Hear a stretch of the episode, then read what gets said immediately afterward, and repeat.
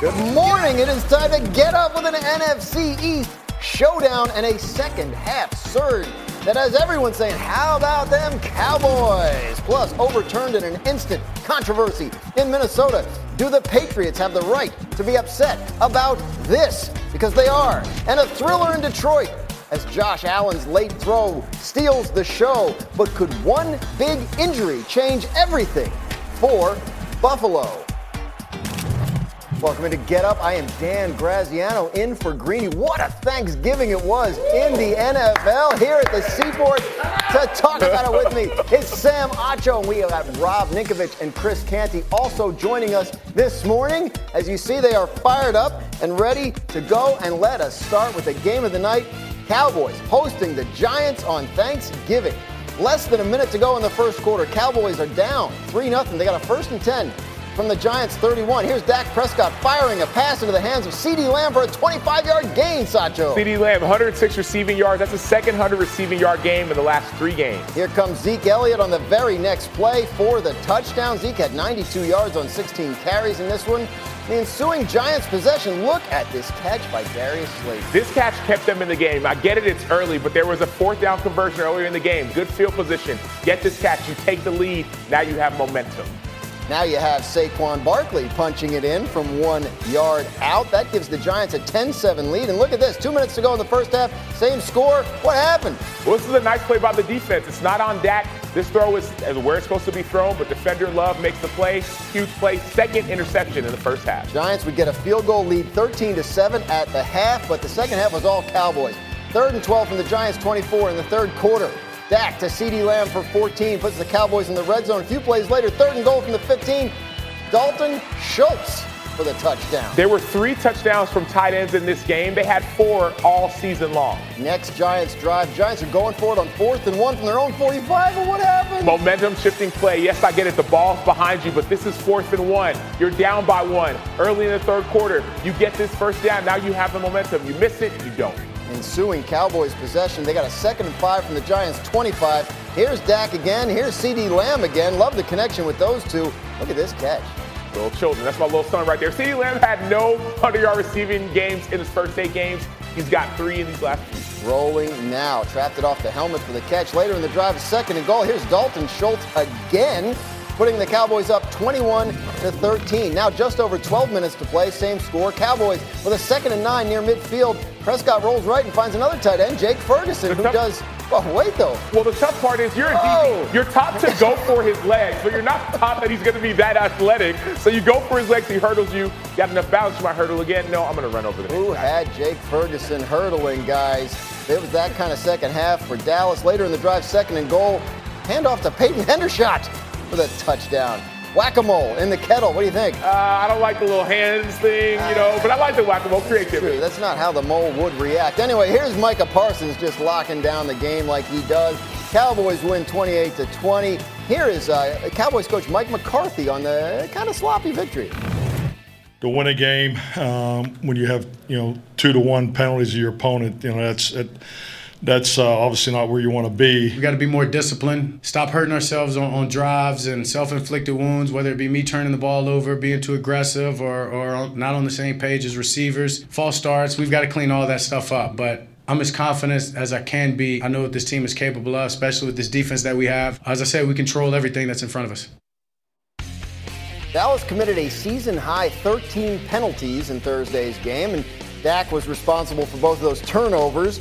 However, Dallas came out on top. It's his first victory this season when they turn the ball over multiple times. So a win is a win, right? Got to win. Giants have had a good year. They're tough to beat.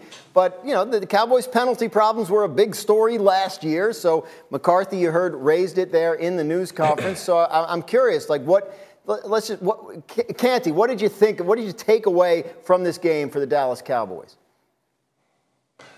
Well, they're going to have to play a lot better brand of ball, Graz, if they want to find themselves competing for a championship. If you look at it, they weren't all the way buttoned up. You had 13 penalties that led to 4 1st downs for the New York Giants. You had 2+ territory turnovers, and you had a highly questionable coaching decision by Mike McCarthy early in the game. It's a 0-0 ball game. You decide to go for it on 4th and 2 from your own 40.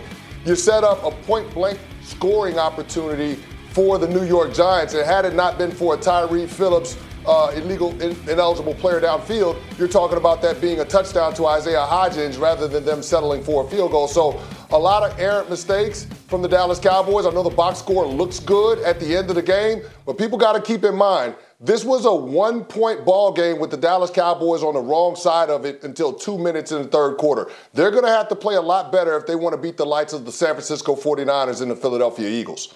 And that's the point, right, Nico? I mean, we're not talking about, like, downgrading a win, but the Cowboys have big dreams here. They think they can win the Super Bowl. So when you watched them yesterday, what did you think? Well, I think that those penalties will probably catch up to them in the playoffs. I mean, think back to Kansas City and Dee Ford. I know that's a sore subject for Kansas City fans, but they were literally one snap away from going to a Super Bowl, but there was a penalty there. And penalties will cost you playoff games. And if you look at last year, the Cowboys led the NFL in penalties. Mm-hmm. And this year, fast forward this year, they're second in penalties. So at the end of the day, you can win those games against poor teams, but when it comes down to a playoff game where it's one possession or two possessions that really decide the outcome of the game, they need to be a lot better. And I just don't think that you can flip a switch, take a magic pill, and the penalties go away. No, that's something that you have to consistently work on, and they consistently lead the NFL in penalties. That has been an issue for a couple years. And look, they were -2 in turnovers yesterday, 2 interceptions by Dak. But he had a big second half. What did you take away from it? Well, it was impressive to win despite all those things, despite the penalties, despite the 2 early first half turnovers. The win was impressive for me for a couple reasons. Number one, the run game. Ezekiel Elliott, 92 rushing yards. That's his high on the season. You saw CeeDee Lamb making huge plays on the season, over 100 receiving yards. And then you saw that defense. Specifically, you saw Micah Parsons. Micah Parsons had another multi-sack game. There was this period of the season where he didn't look healthy. He was dealing with some injuries. He wasn't right. Well, now Micah Parsons is right. You have a healthy Micah Parsons along with guys like Dorrance Armstrong making plays on the inside. You will be able to wreak havoc against other teams that you play. Yeah, Parsons and the defense, a big part of the story this year for Dallas, maybe the biggest. But, you know, the quarterback is always a big part of the story. When we watch what Dak Prescott is doing right now, what do you think about his chances of taking this team as far as it wants to go? Well, as far as it wants to go is obviously a Super Bowl, yeah. And I still have my doubts. If I'm just being fully transparent, I still have my doubts. That first interception that I saw that he threw to the sideline that was undercut by a backup defensive back, there's doubts about that. CeeDee Lamb is playing better, but there's still doubts about their offense. Ezekiel Elliott had his highest rushing output, but still only 92 yards. I still have my doubts about about a Super Bowl when it comes to this team and their offense, right? Defensively, yes, I get it.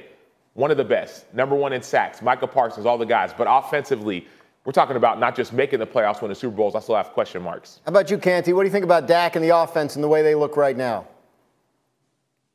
Well, they looked great in the second half, Graz. I mean, Dak Prescott was 11 of 14, 2 touchdowns and a 149 passer rating. So that's exactly what you want. They were 4 or 5 on third downs, and they were 2 for 2 in the red zone, and they dominated time of possession in both quarters.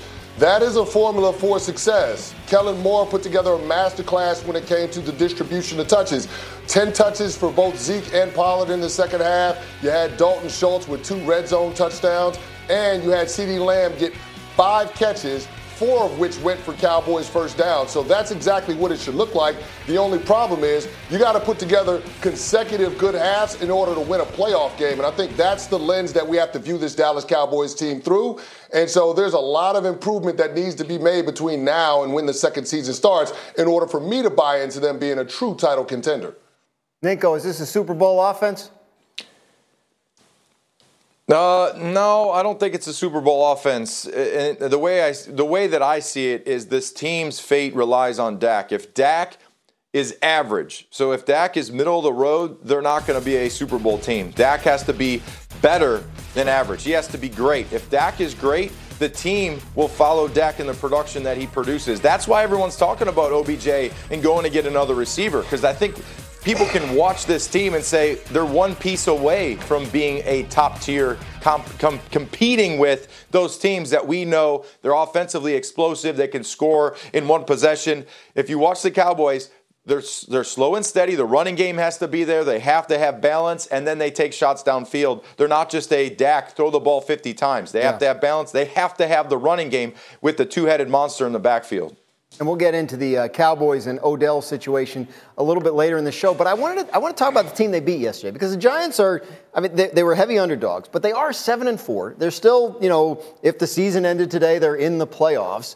But I think it feels, am I wrong? I think it feels like it's starting to leak a little bit. It definitely does. They're 7-4. Remember yesterday, before they were 7-3. Before that, they were 6. Like, so they've been losing a lot of their games recently. So they started off hot. They've been losing. It's one of those things where you're overachieving. The Giants have definitely overachieved early in the season, and now is when reality starts to hit in. Reality starts to set in. Yes, there are injuries, but the reality of, man, we are not on the level of the Cowboys. I think they lost 11 of the last 12 against the Cowboys, and I get it. New coach, new GM, all those things.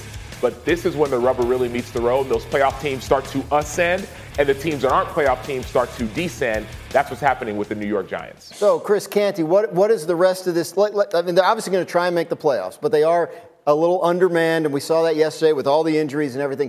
If you're the Giants, what is the rest of this season about for you? Well, it's about trying to make a playoff push, but secondarily, I think this is going to be a referendum on Saquon Barkley and Daniel Jones. How are these guys going to fit into Brian Daboll and Joe Shane's long-term plans in terms of this rebuild that they set out with at the start of the offseason? So I think those are the questions that have to be answered. They'll be playing meaningful games down the stretch. You've got games against 4 division opponents, you're on the road against the Minnesota Vikings, and you're playing the Fighting Jeff Saturdays at home on New Year's Day. So I think it's a nice sample size to be able to evaluate Saquon and Daniel Jones to see if these guys belong in the long-term plans for the organization moving forward. Ninko, to the extent that the rest of the season is about that evaluation for the Giants, how much will it help that these are meaningful games, that the Giants, they are trying to win these games even as they're trying to make these evaluations? Well, I think it helps, obviously, to put themselves in a position to be in the playoffs. But at the end of the day, I think it more so is, what does Brian Daboll want his offense to look like? If you go back to what he was coaching in Buffalo, they look completely different. Now he goes to New York. He has to work with the pieces that are there. If you were to ask any Giants fan, look, this team is 7-4 right now, I'm sure that they would be ecstatic. And I think they've outperformed anyone's expectations on what they were doing in supposedly a rebuild year. Now, back to what Canty's saying, you know, is paying Barkley something that you want to tie yourself to, knowing that you might want to be a more throw or pass happy offense versus a run first team? With Barkley, you know, he is the guy. He is the go-to guy. And then obviously the quarterback position, we all know that's the most important position in football. Both Saquon Barkley and Daniel Jones eligible for free agency at the end of this year. So a lot of decisions need to be made for the Giants heading into the offseason. We'll see how the rest of the season goes for them in the meantime. That was only one of 3 very good games on Thanksgiving. When we come back, we're going to talk about the controversial call in Minnesota that has us asking again, what's a catch? Do the Patriots have the right to be mad? And it was a thriller in Detroit. Josh Allen made a late throw to steal the show, but could be an injury to one of their biggest defensive stars. That is the big story coming out of this one for Buffalo.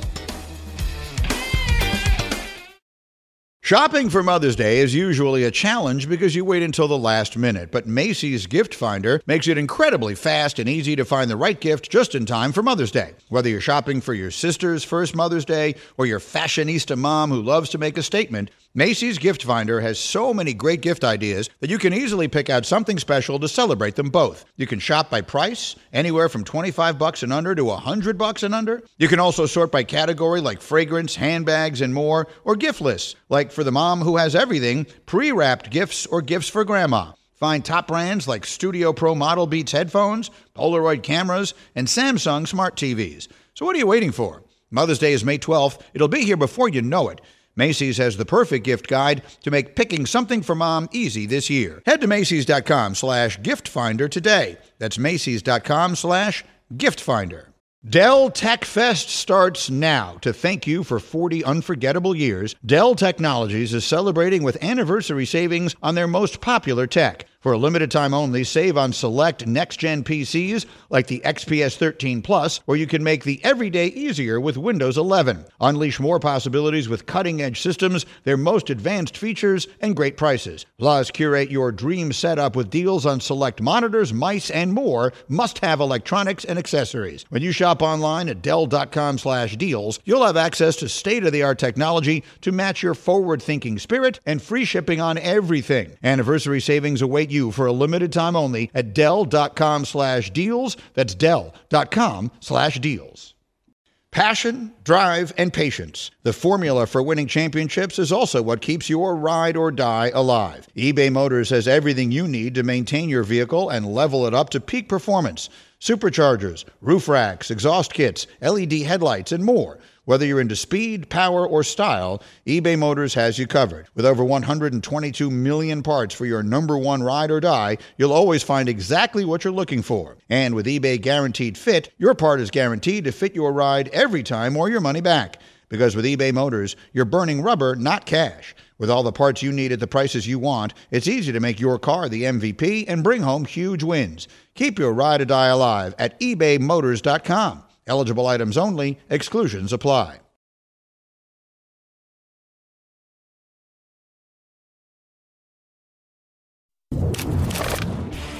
All right, while you were digesting, the Patriots visited the Vikings for a Thanksgiving Day matchup. We are 5 minutes left in the second quarter with the Vikings down 13-10, 3rd and 7 from their own 28. Kirk Cousins to Justin Jefferson. Get used to hearing that, Sacho. Is there anything that he can't do? This is from the beginning to the end. Justin Jefferson has been making plays all season long. He continued on his great performance last night. That sets this up 3rd and goal to T.J. Hockenson off play action. Big trade deadline pickup for the Vikings. They're up 16-13 after a missed PAT. Early third quarter now. Score tied at 16. Patriots 2nd and 7 from the Vikings 37. Mac Jones to Hunter Henry.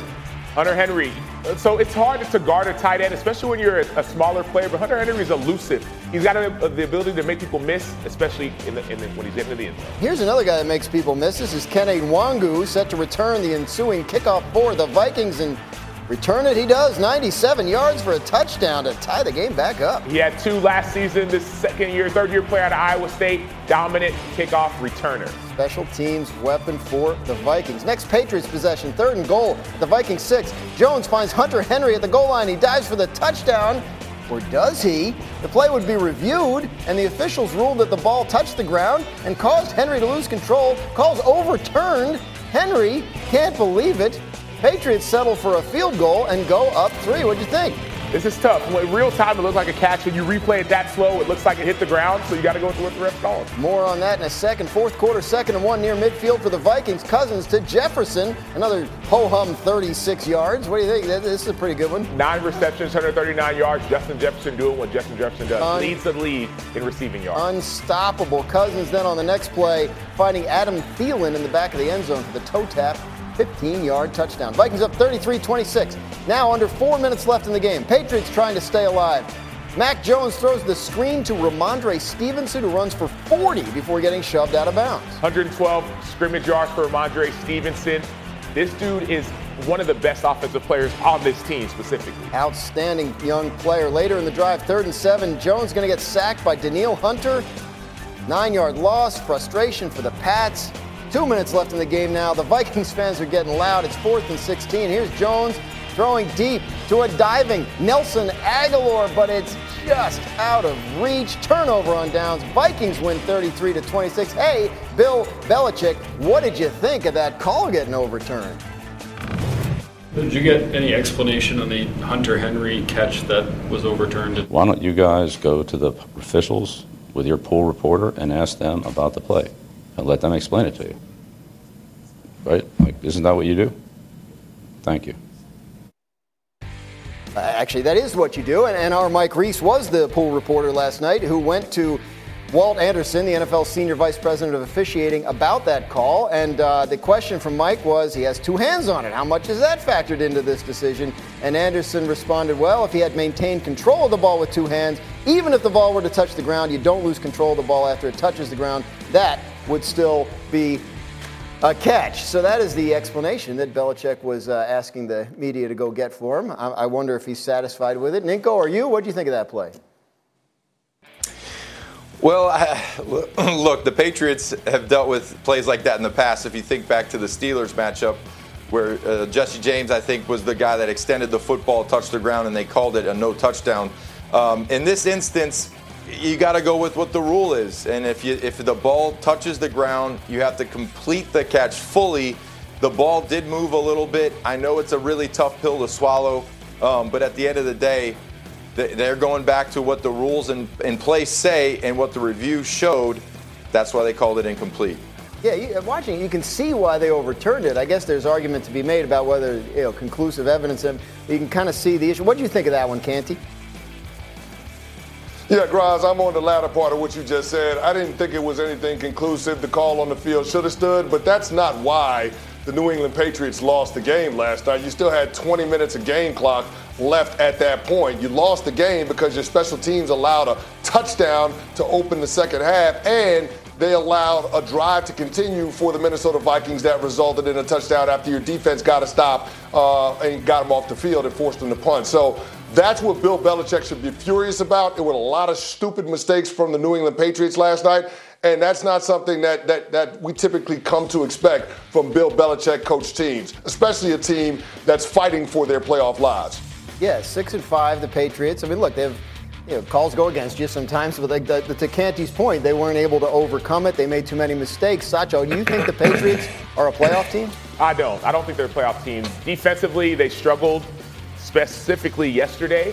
What is it, 80% completion percentage for Kirk Cousins, number one. And, yeah, you could say, well, the weeks before, they shut down the Jets. Well, Zach Wilson's bench now. Oh, they've been great. So when they're playing teams that have sustainable and sufficient offenses, they've struggled. And so that's why they're not a playoff team. And offensively, they're not what they need to be offensively. Ninko, what did you see last night from your former team?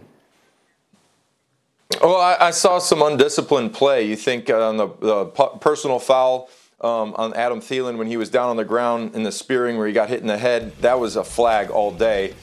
There was a couple face mask penalties, then special teams running into the punter. When you run into the punter, you give them 5 yards, they score on that. So think about it. The Patriots basically gave up 14 points on special teams with a kickoff return for a touchdown, running into the punter, which extended a drive for another touchdown. That's undisciplined, and that's uncharacteristic of what a Patriot team looks like. All right, big bounce back, though, for the home team, though. Minnesota, I mean, they had the beat down at the hands of the Cowboys on Sunday. They come back with a strong effort here.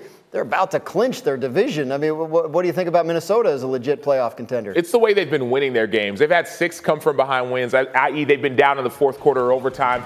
That's it. People talk about, man, it's close games. Are there really – can we believe it? The NFL is all about one-score games. And what the Vikings have been able to do this year they haven't been able to do last year is win those one-score games. Remember last year all those one-score games that they lost, it might have been 7 of them. This year they've won 6. And so that's the confidence I have in this Vikings team. They know how to win it close. And in the NFL, that's what it shows all the games are going to be. Canty, what did you see from Minnesota? Hey, that dude number 18. Pretty damn good at his job. I mean, Bill Belichick usually tries to take away your number one threat, and Justin Jefferson is clearly that for the Minnesota Vikings, but they didn't come close to being able to accomplish that. Justin Jefferson in the first half, 6 catches for 94 yards on the way to a 9-catch, 139 performance with a touchdown. The dude is unbelievable, and having him out on the field always gives that Vikings offense a chance. And big reason, obviously, why Minnesota is 9-2 and in firm control of the NFC North. Lots more to discuss this morning on Get Up. When we come back, the Cowboys offense was cooking in the second half last night. Does Dallas have enough on offense? They need to add Odell. We'll talk about that next. Plus, it's the game of the year in college football. Can Michigan upset Ohio State tomorrow? A Buckeyes legend, and former Cowboy, by the way, stops by next on Get Up.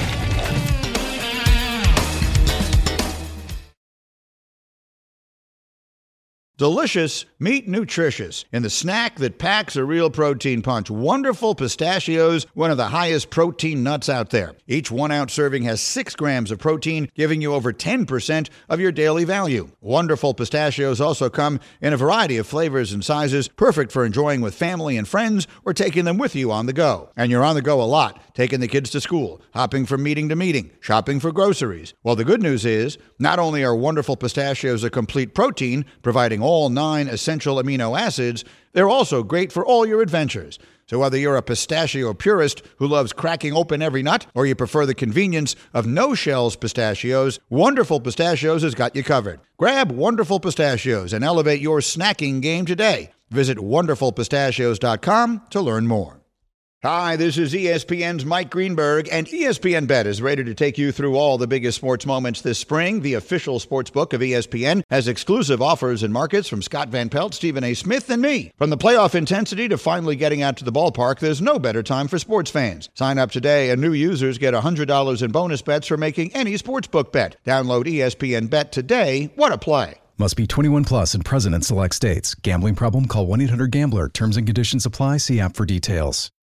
Tired of ads interrupting your favorite sports podcasts? Good news! Ad-free listening is available on Amazon Music, included with your Prime membership. Amazon Music offers the most ad-free top podcasts. Enjoy shows like First Take, Pardon the Interruption, and The Low Post, available ad-free and uninterrupted. To start listening, download the Amazon Music app or go to Amazon.com/ESPNPods. That's Amazon.com/ESPNPods to catch up on the latest episodes without the ads.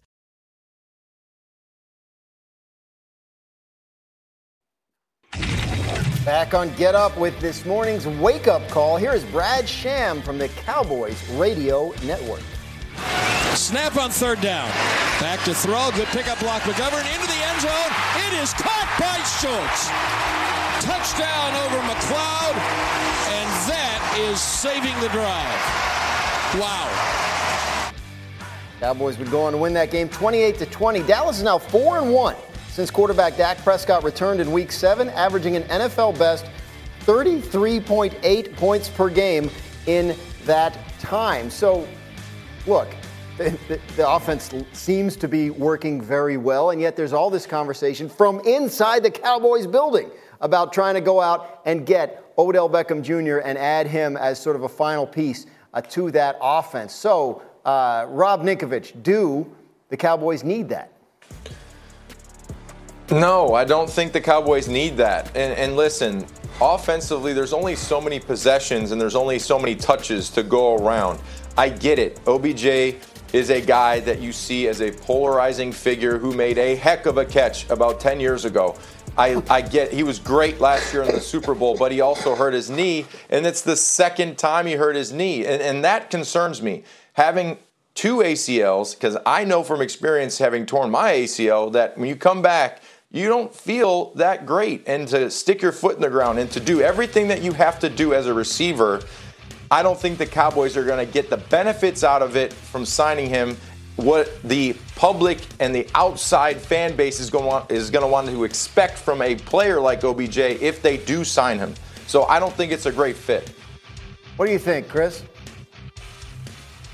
Yeah, the Cowboys absolutely need to sign Odell Beckham Jr. And guys, I get it. The Cowboys offense since Dak has stepped in has looked unbelievable. Over the last 4 games, you're talking about 22 scoring drives to only 10 punts. So for context, if those numbers are even, your offense is outstanding. But we're not talking about playing against the Chicago Bears or the Minnesota Vikings or the New York Giants or the Green Bay Packers. We're talking about playing against the elite of the elite in the NFC.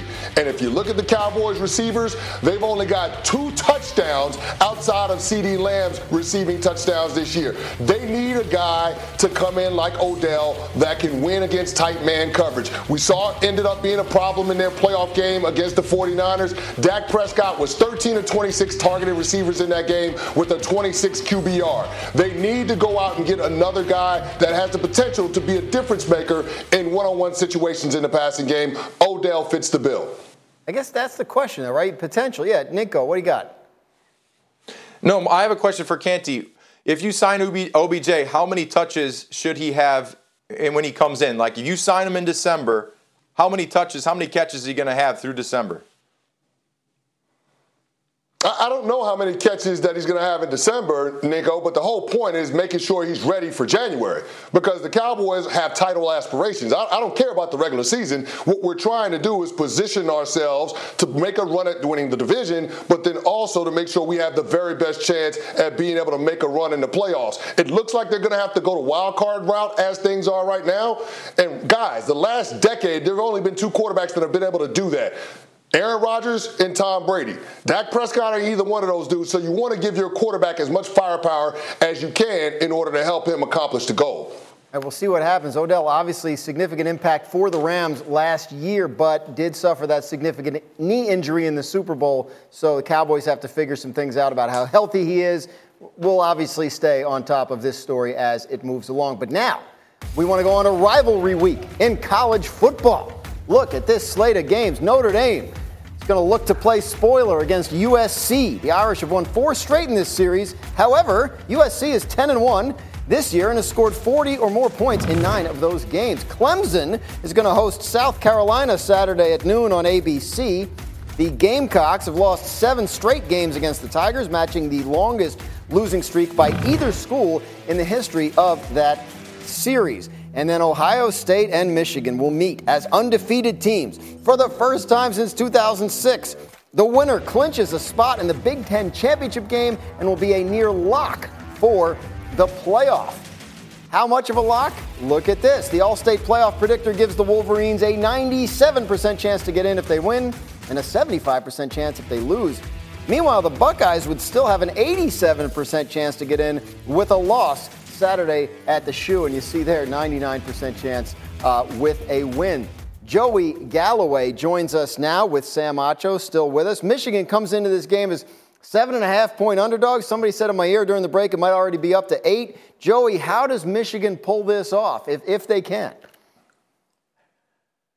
Well, they have to run the ball, number one, and I'm not sure about the health of Blake Corum. I'm not sure Donovan Edwards will be playing, but they need one of those two guys to play in this game if they're going to have a chance to win, and not because they just have to run over the defense of Ohio State, but because their offense comes from their ability to run the ball. J.J. McCarthy, the play-action passes, all those come because Blake Corum has been so good this year running the football, and if they can't do that, I'm not sure they can win this game.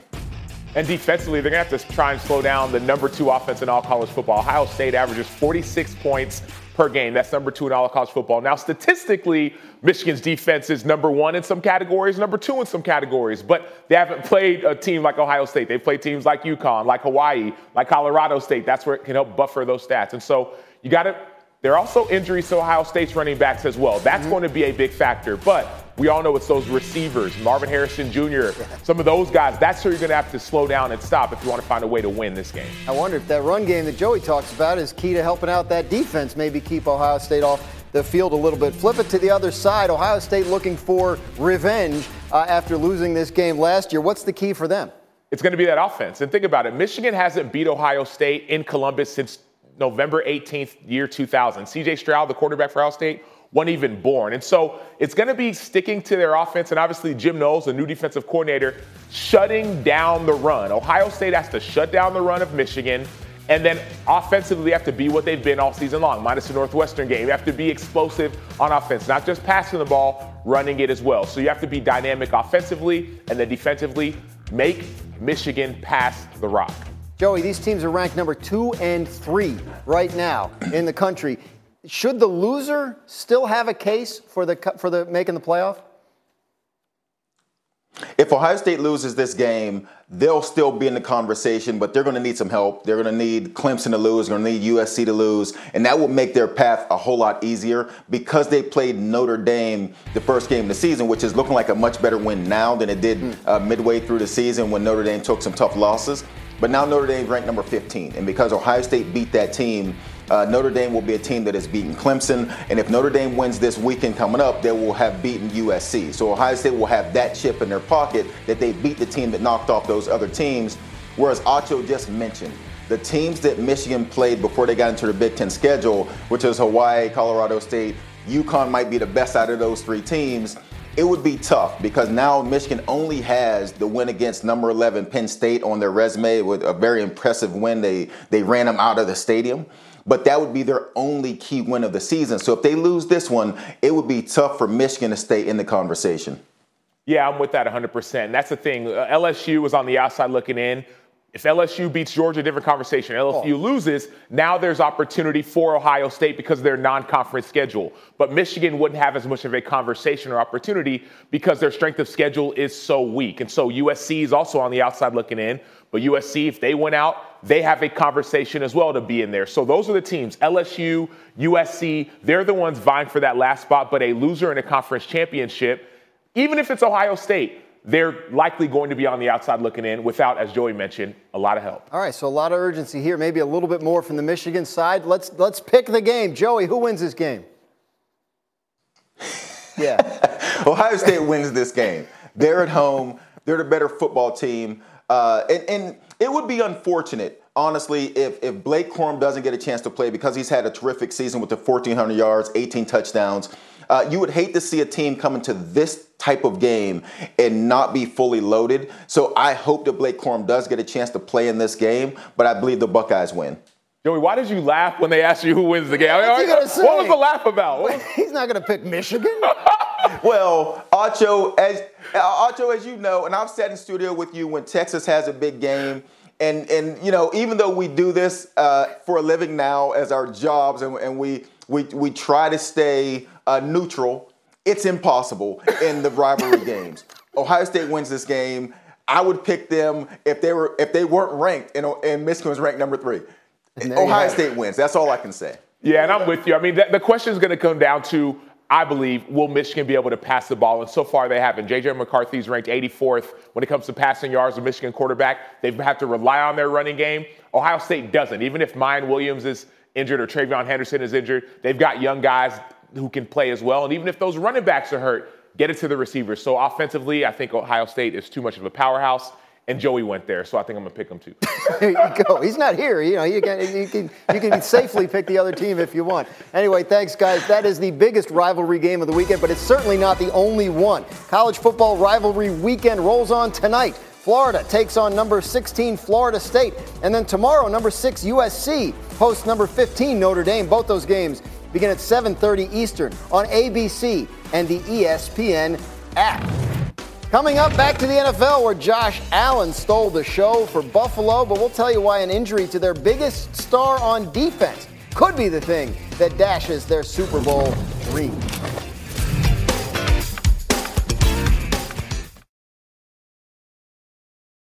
Ten seconds on the clock. How many things can you name that are always growing? Your relationships, your skills, your customer base. How about businesses on Shopify? Shopify is the global commerce platform that helps you sell at every stage of your business. From the launch your online shop stage, to the first real-life store stage, all the way to the did we just hit a million orders stage, Shopify's there to help you grow.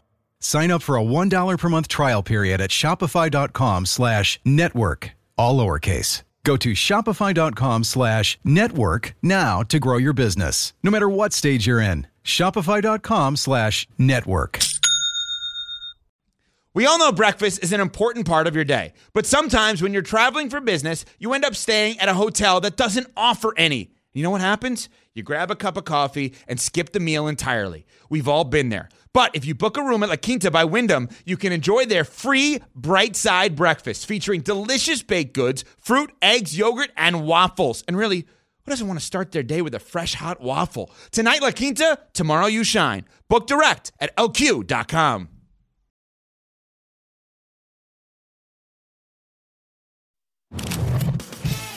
First game of the day on Thanksgiving saw the Bills visiting the Lions. Just under 5 minutes to play in the fourth quarter, the Bills were trailing the Lions 22-19. First and 10 from the Detroit 39-yard line. You see Josh Allen connects with Stefon Diggs for the first down. Bills move the chains. Later in the drive, Bills had second and 10 in the red zone. Allen throws in the direction of Diggs, but he can't come down with the ball in his hand. Lions called for roughing the passer on the play, Sacho. And you can't make a mistake like that, especially late in the game. You have to understand that the ball is out.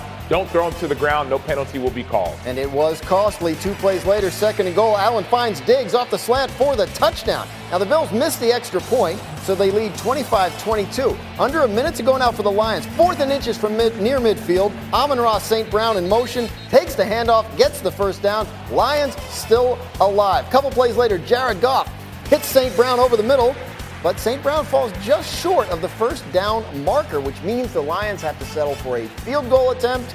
This is a 51-yard attempt from Michael Badgley. It's going right. It curls back in. The Lions tie the game at 25. So 23 seconds left for Josh Allen. What do you think, Sacho? He got a shot? It's Josh Allen. He always has a shot. Even though he was struggling earlier in the game, this is a frozen rope. 40 yards down the field. I was speechless. We got Justin Jefferson highlights, Stefon Diggs highlights. That is still the trade that keeps on giving, is it not? Allen fits the ball in perfectly. 13 seconds to go now. Bills 2nd and 7 from the Lions 36. That's Allen running. He's wincing in pain, but we know he's going to keep doing it. Next play is a 45-yard game-winning field goal attempt by Tyler Bass. It is good.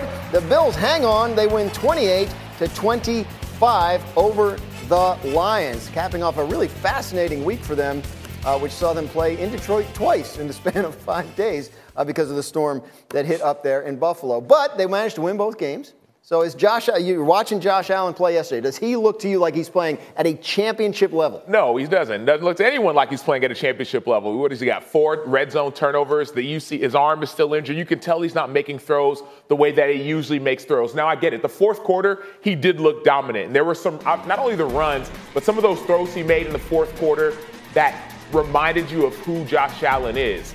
But the usual Josh Allen we see is making those throws on a much more consistent level and a much more consistent basis. We're all waiting for that arm injury to heal. We don't know when it will heal, but until then, he's not going to look the same, and he hasn't looked the same. Chris Canty, do you agree? What are you seeing from Josh Allen?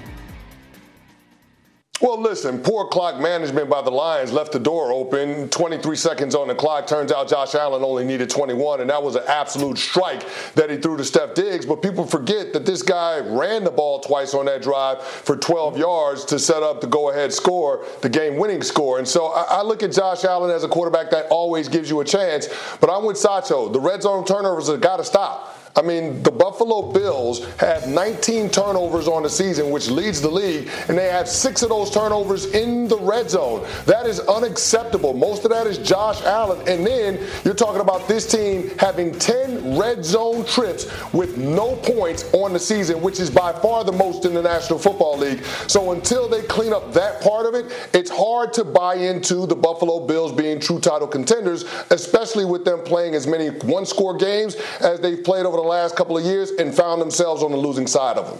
Ninko, this is a team that came into the season as the Super Bowl favorite. Josh Allen came in as the MVP favorite. They are right now in first place. Do you share the same concerns that these guys do about the Bills? Yeah, I do share those same concerns. And listen, I saw a couple things after that game with body language. Number one being the very last play that Josh Allen scrambled on. He got his legs taken out so hard, and he hit the ground. He almost stayed down for a second. He got up. He shook it off. He ran off the field. Everyone was asking him if he was okay. So, number one, he's taken a lot of damage so far this season. Tons of big hits. We know his elbow's hurt, but physically, he's getting beat up. And then after the game, when they won, there was an embrace between Josh Allen and Diggs. They hugged each other, and I think everyone saw that.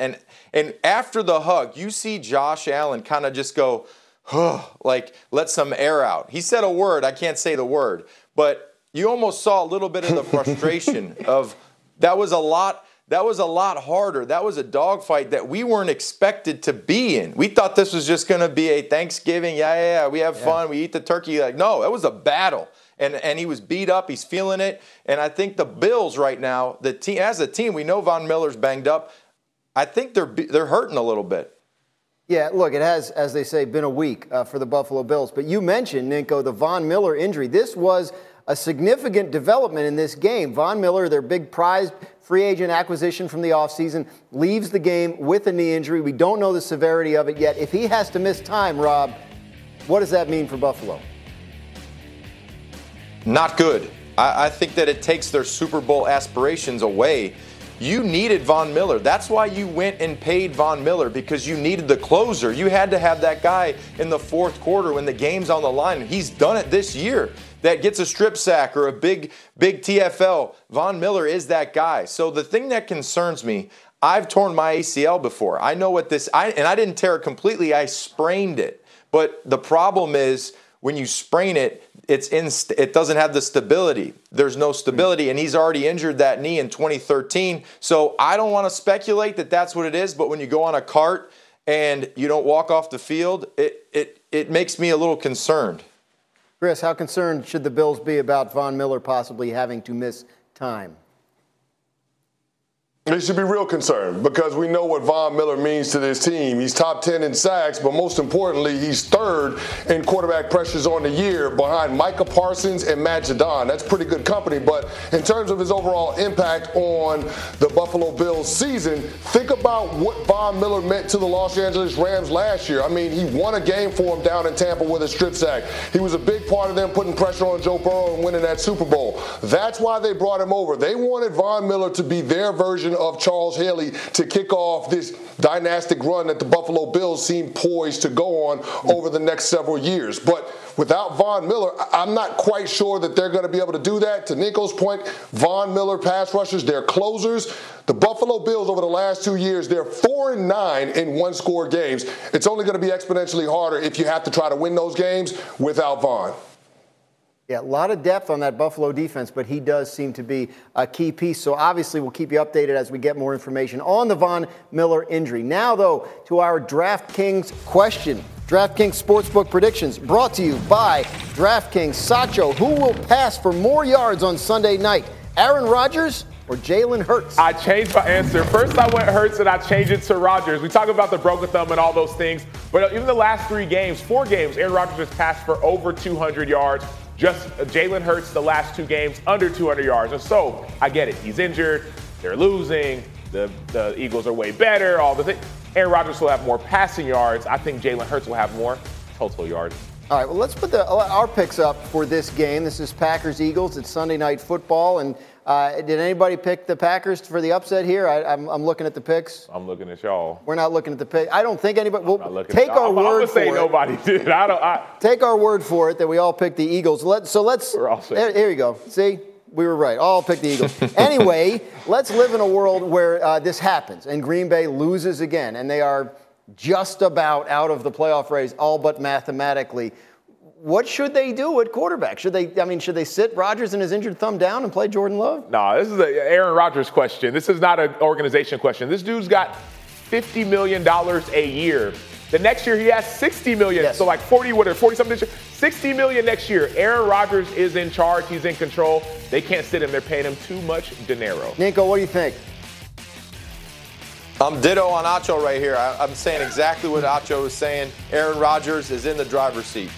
How about you, Chris?